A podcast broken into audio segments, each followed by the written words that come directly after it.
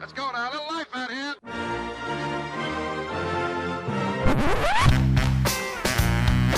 What the hell's going on out here? It's a lot of fun. Keep it fun. Hello, everybody. Welcome to the UK Packers podcast. As usual, I'm your host, that's CDD NFL on Twitter, and of course, follow the group at UK Packers. And we're still in the off season. Aaron Rodgers is still in the dark, as are we, about his future. Um, and there's been an awful lot of chatter going around about, oh, well, it's a foregone conclusion. And we tweeted out a thing from Ross Tucker on Twitter, just asked people what they thought about it because he was saying, he was saying that uh, it's a no-brainer that the Packers let him go. Yeah, I think it makes a whole lot of sense. But do they? Probably not. Do they let Joe Barry go? No, they're not. So here we are. Um, the Super Bowl's over. What did everyone do? What did you do? Um, usually we organise a meetup for the Super Bowl or send people a certain way. And the plan was to send people to the Hippodrome, but after contacting the Hippodrome, uh, they were redoing Lola's bar, and they already had half the amount of tickets sold, and they weren't sure exactly what was going to happen. So uh, that kind of torpedoed that plan uh, to send people there. So we're trying to ramp up the meetups and all that, but it might get even harder this year if the Packers have a weak schedule or a weak team in the sense that, um, you know, it's a blessing and a curse if they if they don't put them on Sky. Well, then we have to get someone to play Game Pass, and then they need the license and all that type of jazz. But listen, the game itself, holy llama, and when it comes down to that holding call at the end, very reminiscent of what happened to the Packers not too long ago. You know, the fact that they were making the call and they didn't make the call. And I see these comparisons go around about Aaron Rodgers and Patrick Mahomes. And in fact, I had them written down straight after the game myself. Uh, you know, Pat Mahomes loses Tyreek Hill. He suffers a high ankle sprain, so he's carrying a considerable injury. And despite all that, he posts career numbers, becomes the MVP and the Super Bowl MVP. I think the most impressive thing he did was beat the Madden curse, and he did it with MVS. So if you want to make comparisons, uh, and it's everyone's unless you're under a rock, do you not know? But A Rod loses to Adams at the same as the other guy lost Tyreek Hill, and then he suffers the thumb and rib injury, which is also considerable. But they crash out of the playoffs and they're a contention. So I guess the question is: is that is this an unfair or too simplistic comparison? Um, you'd look at the injuries to Aaron Rodgers and go, well, maybe they're more impactful. You would look at the lack of chemistry that he had with receivers at the beginning, and but then you look at Patty Mahomes, he had high ankle sprain. Like that takes months to recover from. I don't know. I was talking to a friend about it, and I'm not being an Aaron Rodgers hater. I think you know you're allowed to analyze. Well, you're not. You're not online, but you're allowed to analyze kind of what's been going on with the Packers, um, and acknowledge the fact that you know whether it's time to move on or not. Now, what I would say is, is that Aaron Rodgers is a fantastic player. It wasn't that long ago he was back to back MVP. Um, but just by its very nature, that after every season he has to go away and have an old man think about it, goes to show, you know, and let that be what it is. And he wants to go off and do this darkness retreat. And I see people saying he's too much of a distraction or whatever. I, apart from being a bit of a pain in the arse, uh, that he's not getting back to the Packers earlier about his future. But again, that's very simplistic as well. I mean, the, the he probably knows where the Packers stand, and they know where he stands. I would imagine, um, and they all have all the contingencies in place. They knew this when they gave him the contract. They knew who he was dealing with, and um, it's the same way as when they expected him to do superhuman stuff. You know, it's like people are like, "Oh, you can't be asking a guy to do that." You can. He's a he's a capable of back to back MVPs. Of course, you can put it all on his shoulders. That's what they do with Patrick Mahomes, and it works as long as the person is willing to take on that role. And I think with the stage that Aaron Rodgers is, where it's like the guy who's been in the company for 20 years and he rocks in late uh, with no tie and doesn't give a damn, you know, and you look at him and go, what dude, you know, and he's like, yeah, whatever, I've been here 20 years. What are you going to do? Sack me? You know, I'll run this place. And that's, that's what it's like. Um, and there's positives and there's negatives there. The positives are it's a guy who comes in, no BS, gets the work done, knows exactly what he's doing but the drawback is, you know, if you try to move the company in a more dynamic way, it's very difficult to get dinosaurs like that on board. And I guess that's what we're seeing with Aaron Rodgers. He's not a guy who's kind of willing to come in and do the voluntary stuff and have that hunger, the same as Patrick Mahomes does. Mahomes famously defends his players and doesn't throw his team under the bus. Aaron Rodgers is that disgruntled dinosaur. He's that guy who's like, yeah, it's all their fault, you know, useless. goddamn departments here. I'm doing my goddamn best here. Yeah, it's not perfect, but Jesus, close. You know, he's he's that disgruntled old guy, and you know maybe that's good for an organization that doesn't expect him to do what the Packers need. But I think the Packers have these young wide receivers, and that's what they need. Um, I won't make too big a deal of it, but it's just interesting. And I did mention on a prior podcast that Rodgers seems to be at a stage in his career that isn't very advantageous to what the Packers are going after. Um, but look, it might be a mixture of both. In fact, and this seems crazy to say, but Aaron Rodgers, first ballot Hall of Famer, one of the best, if not the best, to play the game skill wise. But isn't an unrealistic benchmark to be comparing Rodgers with Mahomes? You know, you'd look at the two of them, and Rodgers is obviously capable of beating out Mahomes for the MVP. He did it uh, the prior year, but when you look at it, you know, Mahomes is up and coming and he has the energy and the drive and the, the youthful body and you know, and there is this talk of, well, look how many Super Bowls he has now. Is that means he's more successful than Aaron Rodgers in Super Bowl rings? Yes. You know, people are asking as well, does that make Patrick Mahomes a first time, you know, first ballot Hall of Famer? Probably. So if he's at the same stage as Rodgers is at this young in his career, you know, you look at Rodgers then and go, well, there's a different, there seems to be with these quarterbacks a different kind of benchmark. But one thing that they have in common is the fact that they play with grit and determination when they're hurt because, you know, Gutey came out and said that about Aaron Rodgers. I look, I don't know what the answer is, and uh, we put it out there about, you know, what what are the Packers going to do? They're going to trade him, and it's actually more swaying overwhelmingly in the favor of moving on from Rodgers. Um, I think hindsight is twenty twenty as well. Is that when you look at a back to back MVP, uh, do you get rid of him? No, like you you don't get rid of a back to back MVP. Um, like I was saying in an earlier podcast as well, if there wasn't for the Jordan Love sort of complication where his options coming up that they need to renew and Rodgers' contract is ridiculously colossal in in cap hit. You know, if it was if that complication with Jordan Love wasn't there, and I'm not saying there's nothing to do with Jordan Love, but you know, would we be clamoring to move on? No, we'd be trying to hold on to him to sort of squeeze any ounce of greatness out of him that we can. And it just turns out there's that extra complication that we need to move on to, which makes me look at Jalen Hurts and his style of play.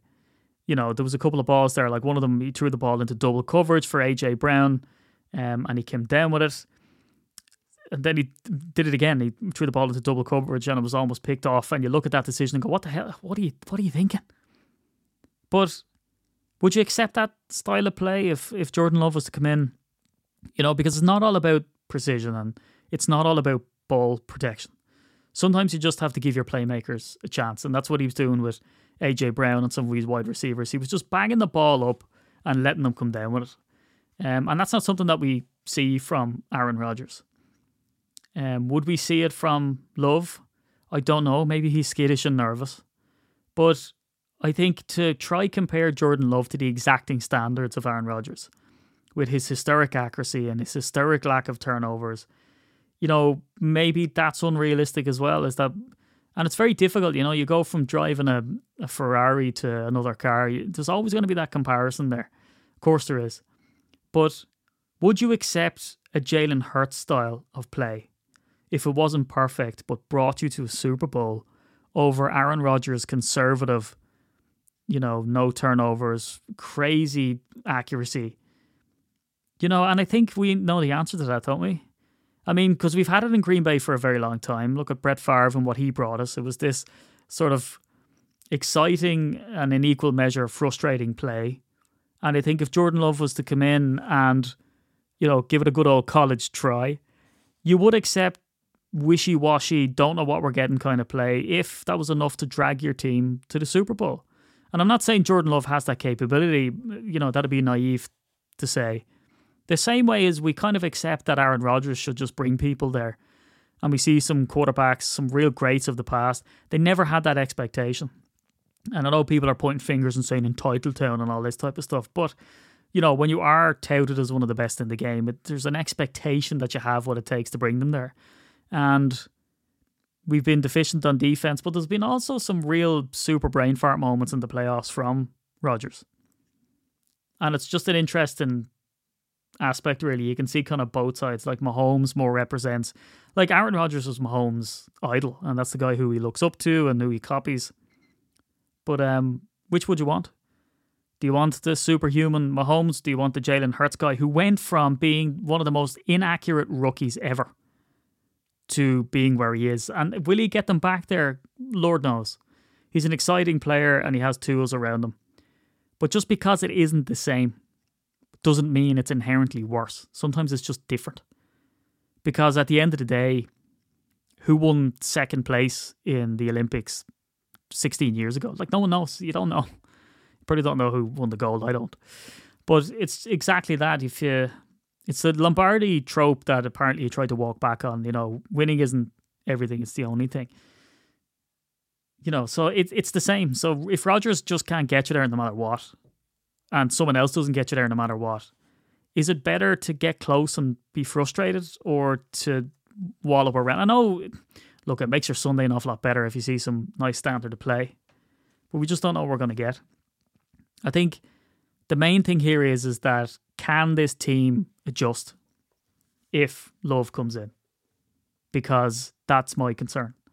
It's not Jordan Love, it's whether Matt LaFleur and co can adjust. Because Davante Adams went out the same as Tyreek Hill went out and they couldn't handle it. Now I know there's loads of moving parts. There's injuries, there's schedules, there's all plethora of stuff, drops, morale, you know, it's very easy to sort of look at it and, and look at it easily. But it's like when COVID 19 was happening, it's like when World War II started. You know, it's very easy to put it in the history book after Hitler did this, then he went here, and then 1945, this what happens, you know, and you get that sort of chronological and you don't have that foresight when you're when you're going into something.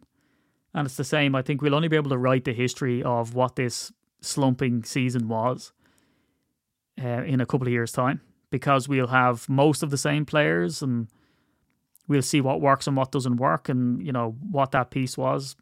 It's very tricky. I mean, especially when the conditions keep changing. But can this team adjust to not having an Aaron Rodgers? Because they made a piss poor job of it when they lost Davante Adams. Like simply not using the running backs in the pass game, not having that safety valve. Is that a Rodgers problem? Was it a Matt LaFleur problem? Is it both? Probably both. But I'm pretty sure if you asked Aaron Rodgers or Matt LaFleur what the issue was, well, Aaron Rodgers probably blame Matt LaFleur. But no, I'm being flippant now. But, you know, they don't even know. It's very hard to, to pin it on it. And I mean, look at past seasons too. I'd love to troll through, and I, I just might in the off season to see how many close games were there. And if you were to sort of flip that on a dime, if the Packers didn't get the bounce of the ball, the rub of the green, you know, well then would they have won that game? And if so, what what does that put their record at? You know, because 13 and 3, 13 and 4 sounds really sexy. But if you have three or four games that go awry, you're hitting nine wins. And take a look at the season just gone by. So it is what it is. Anyway, um, patreon.com forward slash UK Packers. Do you know what shocked me? I was looking at it because I always had it in my mind of this sort of analogy. Um, so, you know, it's a non profit here. I don't do it for money. God damn, you'd be shit broke if you were to do it for money. Um, and all the money that's earned goes back into doing Packer stuff, right? Like buying merch and all that kind of jazz. So we cranked it open to get an all expenses paid trip to Lambeau. And I saw something on Instagram. It was your man Shane Gillis is his name. I think he was hired by SNL, and then there was some old podcasts came out, and he was torpedoed from that show based on all the stuff he was saying. But he's he's still a comedian, still a stand up comedian. They have a large following. I think his Twitter account or Instagram or whatever um, has an awful lot of followers. But I saw in one of their episodes of their podcast that just got auto suggested, they put up a Patreon link, and I was like, that's interesting. So here's this guy. He's a here's a guy. Uh, he's a professional comedian, um, all for profit to you know keep him afloat and all that kind of stuff.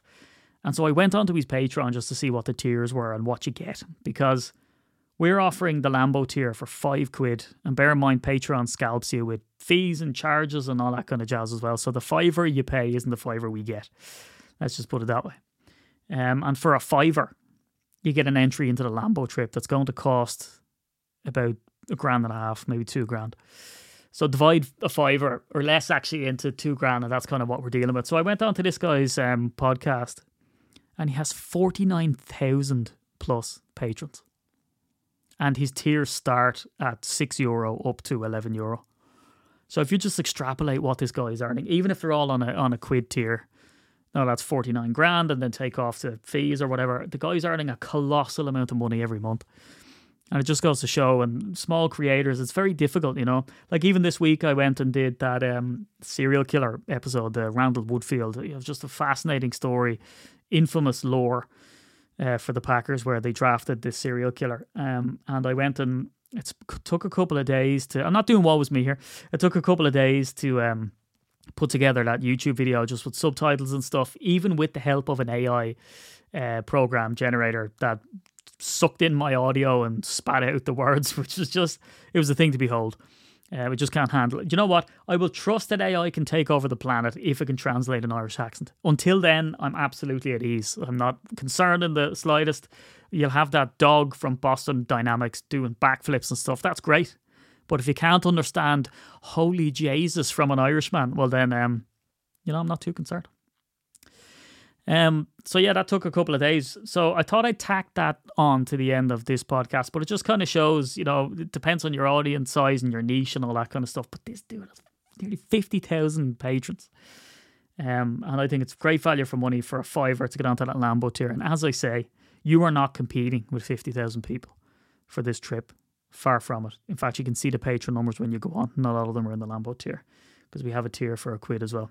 Anyway, I digress. If you want to be in with a chance, it'll help us. And again, you have a massive like imagine me ringing you and saying, listen, even if you're planning on going to the trip, even better, if you have the cash and you're you're saying, look, I'm going on a trip, like get in.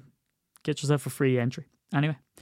So look, I'm gonna play this um episode again of Randy Woodfield. I just think it's a it's a fascinating story, and also it took me a couple of days to do the YouTube video, and it helps a lot again for small creators if you can go across and just subscribe on YouTube and give that video um, a bit of a watch because you wouldn't believe how much I hawk the subscriber numbers and you know they do it by audience retention and all that kind of stuff.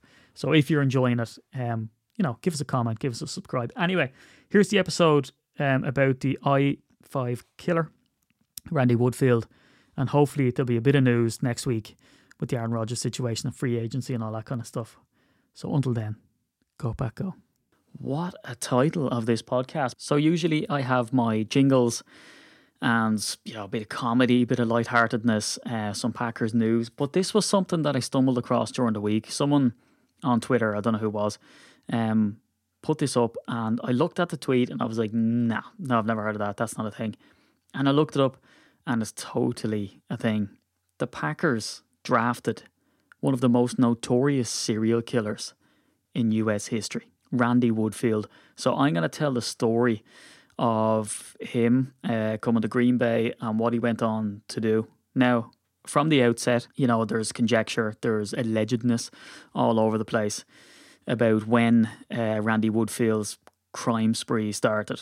And there's cold cases that he's been pulled up on. And some of that stuff from doing my research for this podcast is really surprising.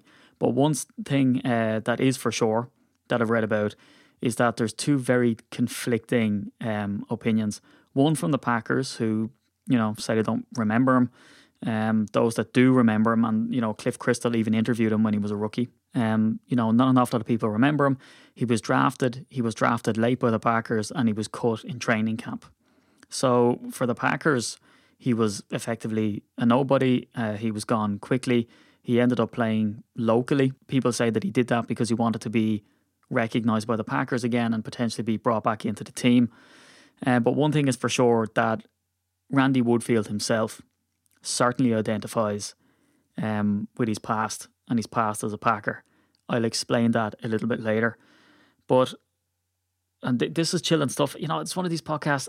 After this, I'm going to go and have a shower and try wash this podcast off me because it's creepy, it's sordid, and a word of warning, it's not suitable for work or to have kids. So if you've got kids in the car or you listen on the way to work or whatever, um, I'm going to spare you the really bad details and I'm going to try use different words uh, for some crimes um, and you'll kind of get the gist. And on the outset, I have to say, I did research for this and I had timelines in and crimes, quotes, all of these things. And I came across a brilliant article on Sports Illustrated. So if you just type in Randy Woodfield, that article will come up. And then I, I, you know, filled in my info with some great content from that article. So that's definitely one to go to if you want to read more, um, and you kind of want uh, more detail on it. Let's say I will try skirt around the really bad stuff, but this guy was a heinous, horrible human being, and he's still alive. Um, he's still locked up, um, and just a terrible, terrible guy. So I can't sugarcoat what he did, uh, but certainly I can, you know, try spare the grisly details. Anyway, he became known as the I five killer. You know, they sort of pin murders on him from. He's only been convicted of one, uh, but they pin murders from anywhere between eighteen to forty four. So we see him as kind of this guy who, you know, middle class background. Alarm bells started to ring a bit because one thing about Randy Woodfield is is that he, has an insane sexual perversion. So from a very young age, he's getting brought up with indecent exposure. Um, and his crimes later on are of an even more heinous nature along those lines. But from a very early age, uh, and there's no way to put it, he was exposing himself to women, the girls. And in fact, he was sent to therapy in high school. Um, and the therapist looked at it and said it was harmless. It was part of being a teenager. He was fine. Um, but we see later on that that's definitely not the case. Um, his high school team at the time kind of brushed over it um, and didn't want to talk about it. And again, he was 18. You know, his crime rap, his, you know, litany of stuff that he got done for was expunged. So when he went to community college and then he went on to play for Portland State, all of the things that he did were kind of you know brushed under the rug. They were expunged because he was he was overage. Went on to play for the Portland State Vikings. Apparently was a very good wide receiver, uh, good hands. But there's quotes in the Sports Illustrated article from Ron Stratton, um, and he himself a young guy, you know, trying to get on in the job. He was the head coach. He said there was one thing that he said when scouts came up to him, and that was that he was scared of being hit. So one thing that we see you know, when an awful lot of serial killer is, is this charisma, this obsession with their looks, this narcissism, and certainly that seems to fit the bill with Randy Woodfield. Uh, he was narcissistic to a fault. Um, university described as a good-looking guy, he's a handsome fella. Um, but there was, I think, the quarterback I read had said that he was more obsessed with his looks and how he looked as opposed to, you know, playing on the field. And they said that that sort of, you know, fear of being hit certainly fit in with his sort of soft spoken, uh, friendly, and he was he's deemed to be quiet, bit of an oddball, um, bit of a loner, and you know. It's always looked at when, when these guys are brought up as like, oh, was no one ever suspected it. What's weird about Randy Woodfield is, is that you know, for the amount of people that say he was quiet, um, he was unassuming. There's other people on the other side that say he was kind of those things, but you could tell there was something wrong with him. You know, he was off in some way. He was a little bit odd. One of the quotes was coming up with that he would start these sort of random crazy conversation or statements off the wall. Um, and another thing that he kind of did was he, separated himself kind of from the team and he'd always be popping in on the coaches and sort of making friends with the coaches or whatever. So some people are pointing to, you know, what is that that he needed that guidance and that camaraderie. And certainly football was seen as a reason why he didn't commit even more heinous crimes that he would have been doing more had he not been preoccupied with football. Um, so high school indecent exposure. He goes to community college, um, goes to Portland State. He ends up getting arrested a couple of times. Uh, one of those was for ransacking an ex girlfriend's house. Uh, he was found not guilty by lack of evidence. That comes in later as well. And he gets, you know, a litany more of indecent exposure raps. So, by all intents, it's stated that Green Bay, you know, unaware of his past, which is unlike now where, you know, they know what these guys have for breakfast. They end up drafting him in the 17th round, which is the 428 pick of the 1974 draft, and he's offered a 16 grand contract to play for the year. Um, so to sort of put that into perspective, here's a guy. Uh, he went to Portland State. He was a wide receiver. He was meant to be fairly handy, but he was working in a burger chef restaurant in Oregon, where he was from at the time that he signed and the roommates and his mates that were interviewed for this article and other ones were saying that it was such a massive deal for him. You know, he was going around telling everybody, and they felt that he was under a ton of pressure to try and make it big. So he attended minicamp in Scottsdale, Arizona, under coach Dan Devine, and he's said to have been, you know, pretty optimistic about making the squad. And we'll see this later on. Um, and not to give you a spoiler alert, but he's cut. But he states that the reason he was cut was is because you know they were going more towards the run game and they didn't need his skills. And there's a guy called Fred Auclair who was interviewed for I think I believe it's Fox News a couple of years ago on the Mino uh, report, and he was saying that you know he was fairly handy, he was fairly good, and he was actually really surprised that he was cut. So, you know, he attends this mini camp in Scottsdale, Arizona. The team send him a first class plane ticket with a limo pickup to bring him to training camp in St. Norbert, and he turns down the ticket and decides to drive up instead. Now, really chillingly, you can go onto YouTube and if you type in Randy Woodfield, you'll see that uh, Fox, or I think it's Fox anyway, that news report comes up and um, goes around interviewing people. And the player who, uh, Fred Auclair, who talks about him, he turned around and said that he got contacted by cold case investigators investigating the murder of a woman in Eau Claire, which would have been en route to camp and fits the timeline of when he was driving up. Apparently, she was in, I think she was going to a university in Minnesota. Uh, she was hitching a lift and she was never seen again. So they interviewed him to see if they could get any info to see what would Woodfield been involved in that. So the Packers media guide quoted Woodfield as six feet, 170 pounds. They timed him at 4.7 in the 40. They said cuts on a dime, has good hands and catches well in a crowd, fluid and smooth, hustles, and is a good jumper. So he tells friends in Portland that he's doing well. Uh, he avoided he avoided earlier cuts.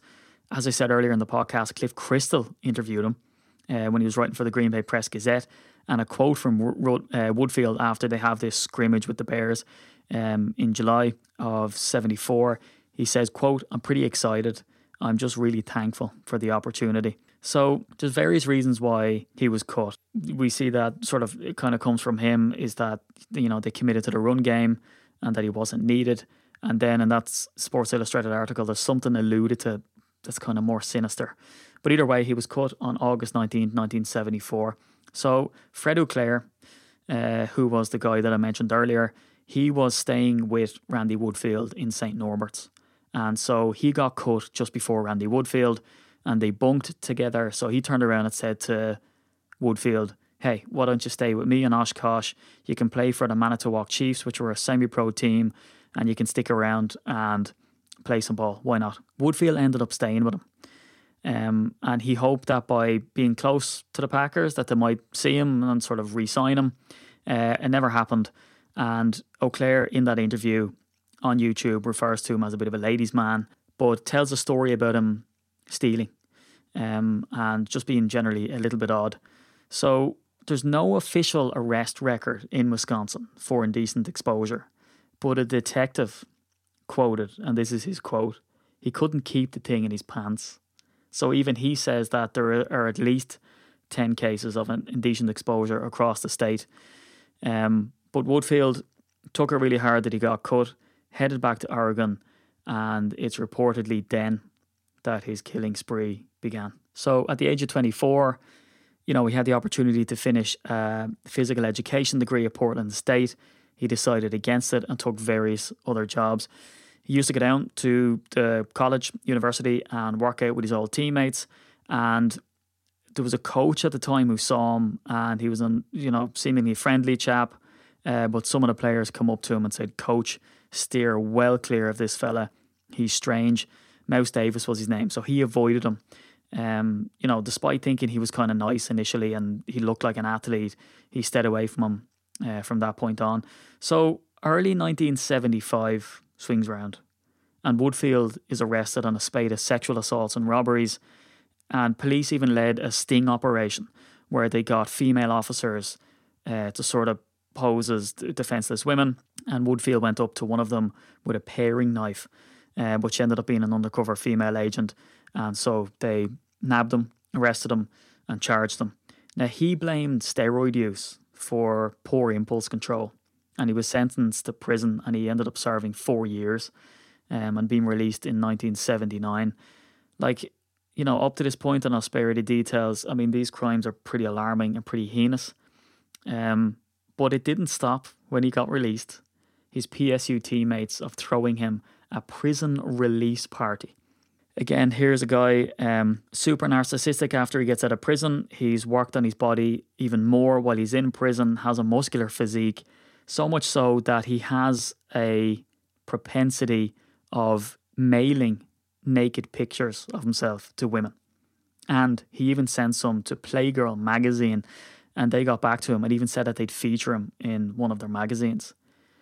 However, he was never to make it because in October 1980, Woodfield murdered his first known victim, a woman by the name of Cherie Ayers.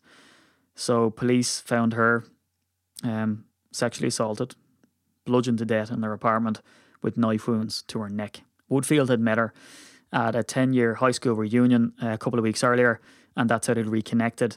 And people sought him out and about, and so he was initially brought in for questioning. But lack of evidence, um, lack of reliable DNA testing, he was released. He went on to murder again two months later. He executed a friend's ex girlfriend and her boyfriend and was questioned over those murders of Darcy Fix, who was the, the woman, and Doug Altig. But again, released due to lack of evidence. They were in their early 20s. After that, in December of 1980, there was a spate of robberies by a man wearing a fake beard, and some described as either athletic tape or a band aid over his nose. And only a month later, in January 1981, there was a gruesome sexual assault and murder of Sherry Hull and an assault and attempted murder of Lisa Garcia. Both of these women were cleaners. They were working at night um, in Transamerica uh, offices in Keizer, Oregon. Um, he'd intended to kill the two of them. Um, he'd shot the two of them in the back of the head after assaulting them.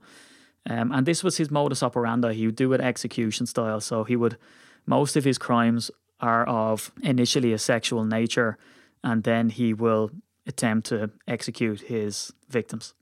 And he tried to do that um, to Cherie and Lisa. Cherie unfortunately died, um, but Lisa Garcia survived. She played dead.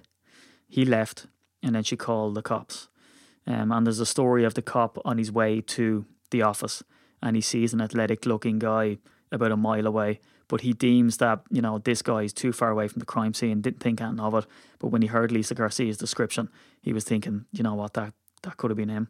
So after, um, you know these robberies and uh, everything else, he's nicknamed the I Five Bandit because his crimes all along the I Five. I mean, he goes from, you know.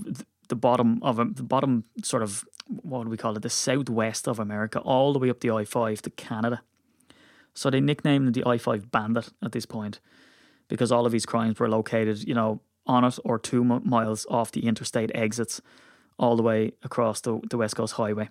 So in February 1981, his crimes become even more disgusting and heinous. And most of the details I'll spare you.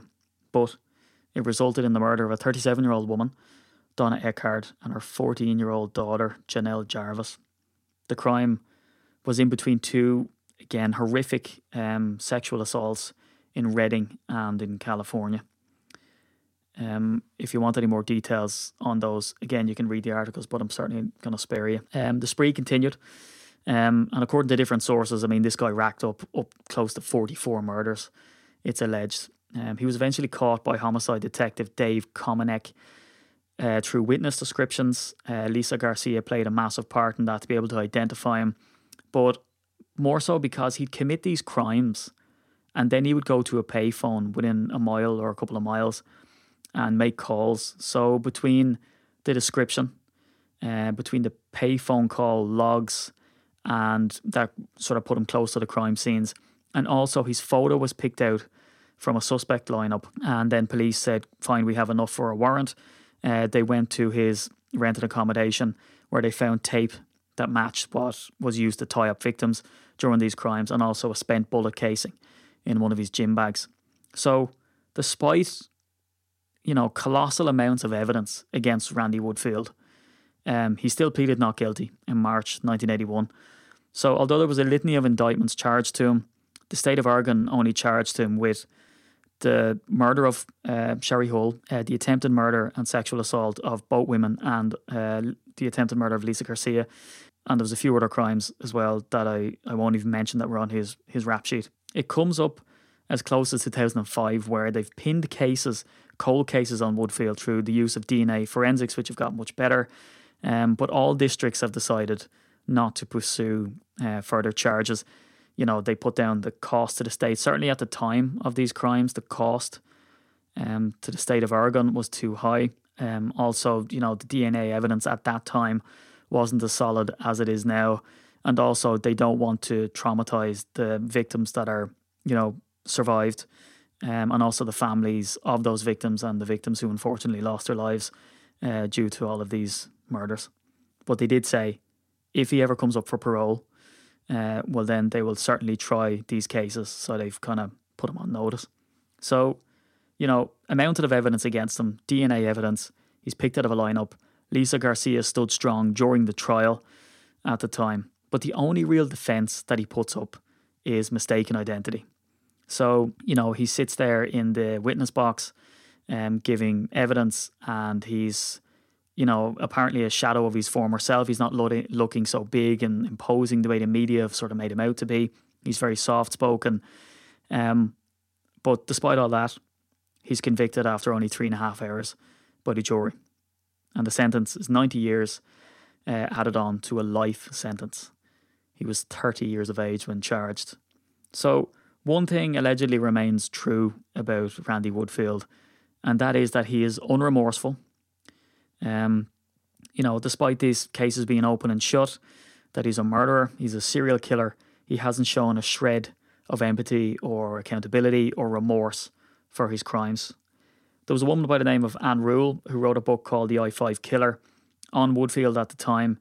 And she details all of these murder, murders and alleged murders and pulls up all the evidence. And it's it's meant to be a really, really good account um, of Randy Woodfield and his, his heinous spree. And when she brought that book out, he tried to sue her for 12 million quid. And he ended up losing that case as well. And an interesting backstory Ann Rule, she's she's dead now. Um, but an interesting story about Ann Rule was is that she actually worked, the charity work with none other than Ted Bundy. And she's on record as saying that, you know, had she been a little bit younger, or had her daughters been a little bit older, that she would have seen Ted Bundy as the perfect man for her or for her daughters.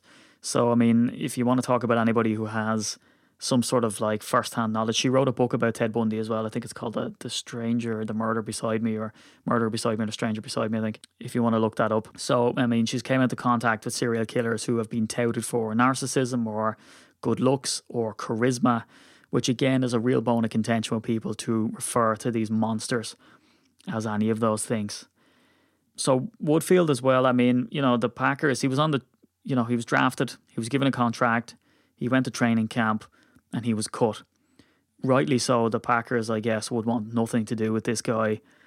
Um, but it doesn't seem that it's reciprocated because Woodfield apparently hauled around, you know, every piece of correspondence that he got from the Packers. He still apparently waxes lyrical to anybody who's going to listen to him about his time playing football and the time that he was, you know, drafted with the Packers and his time, albeit limited, in Green Bay. Um, and you know, there's stuff in that Sports Illustrated article about how he kept the ticket stub or the, the plane ticket that they sent him to get him to Green Bay. Um, so he had that on him. It's just really sickening stuff.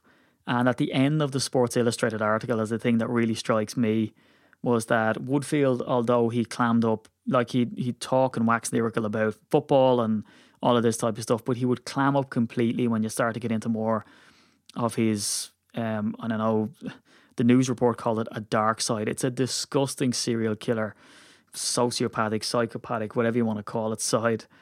Um, and he he wouldn't talk about it, but he created a MySpace page in 2006, and this is how he identifies himself on that page. He said that I spend the remainder of my days in prison because I have committed a murder along with many other crimes. I once tried out for the Green Bay Packers the only reason I didn't make it is because the skills I had to offer they didn't need at the time. Unquote. So again, this guy thinks that he would have made it based on merit, but only that they went a different direction with play strategy that they didn't keep him around. So at the end of the day, the Packers cut this guy. And, you know, maybe football was his way to keep him out of this type of disgusting behavior that he had from high school all the way up. But I guess they don't really know when the spree started. They don't know if being a football player would have kept him out of these urges. Um, according to the articles and the news things, he still doesn't show a shred of remorse. And there was a, tech, a detective quoted that said, if you were to let him out, he would repeat offend. Um, is that he would go back to his old ways for sure. So a really, really chilling chapter that's associated to the team that we love. Not in any way, you know, linked. Um, that the Packers didn't know about his background or anything like that.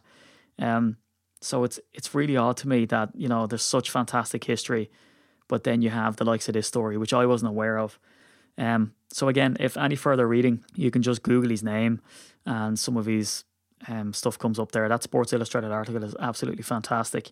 If you want to check that out as well, it goes into um, a lot of detail on you know what type of guy he was, what association that he had with the Packers. You know, there was a Packer scout quoted in the article back in the day who said that he had no idea who he was, and he didn't certainly didn't know he was going to be or he was linked to um, all of these murders as the I five killer. Again, the higher number of his of his kills, his murders were up around forty four. The amount of assaults that I've seen, like there's countless assaults. Potentially one of the most prolific serial killers uh, in U.S. history. So yeah. Anyway, next week I thought I'd bring you that because it's just it's a weird and crazy, fascinating um, chapter in uh, in history. Um, next week, lighter stuff.